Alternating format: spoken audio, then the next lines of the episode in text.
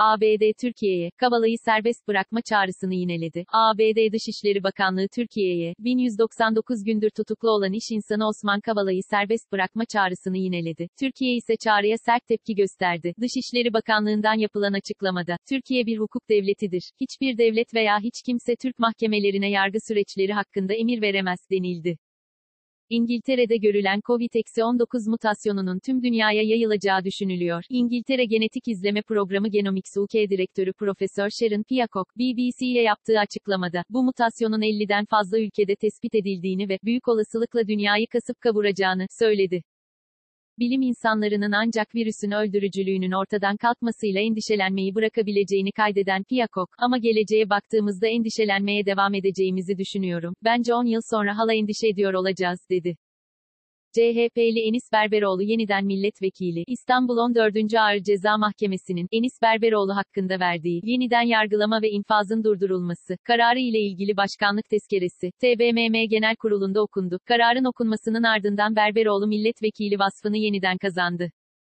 bir virgül dört milyon esnaf ve tüccara destek. Ticaret Bakanı Ruhsar Pekcan, esnaf ve sanatkarlarla gerçek kişi tacirlere yönelik üç ay süreyle bin lira gelir kaybı desteği, büyük şehirlerde yedi yüz elli, diğer şehirlerde beş yüz lira kira desteği ödemelerinin başladığını belirterek, gelir kaybı ve kira destekleri için şu ana kadar bir milyon dört yüz binin üzerinde başvuru onaylandı, dedi.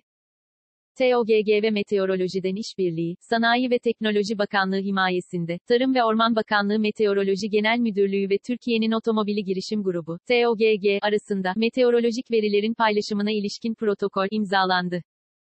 Sanayi ve Teknoloji Bakanı Mustafa Varan, bugünkü protokolle, T O G G ve Meteoroloji Genel Müdürlüğümüz arasında meteorolojik verilerin paylaşımı mümkün hale geliyor. T O G G Meteoroloji Genel Müdürlüğü işbirliği, mobilite ekosistemimizde öncü bir adım olacak, diye konuştu.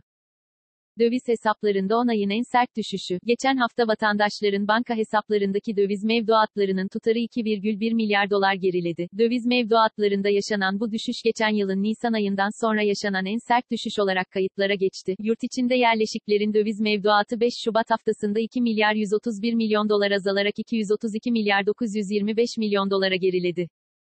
Nokta. BIST yüz endeksi, günü yüzde sıfır virgül bir düşüşle bin beş yüz kırk beş virgül elli dokuz puandan kapattı. Saat on sekiz otuz itibarıyla A B D doları yedi lira sıfır iki altı yedi kuruş, avro ise sekiz lira beş yüz otuz beş kuruştan işlem görüyor. Bugün Google'da en çok arama yapılan ilk beş başlık şu şekilde.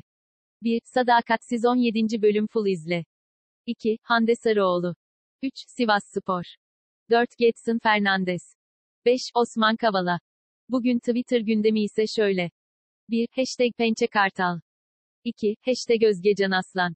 üç. Hashtag Burak Coşkun. dört. Harun Turhan. beş. Koskoca altı.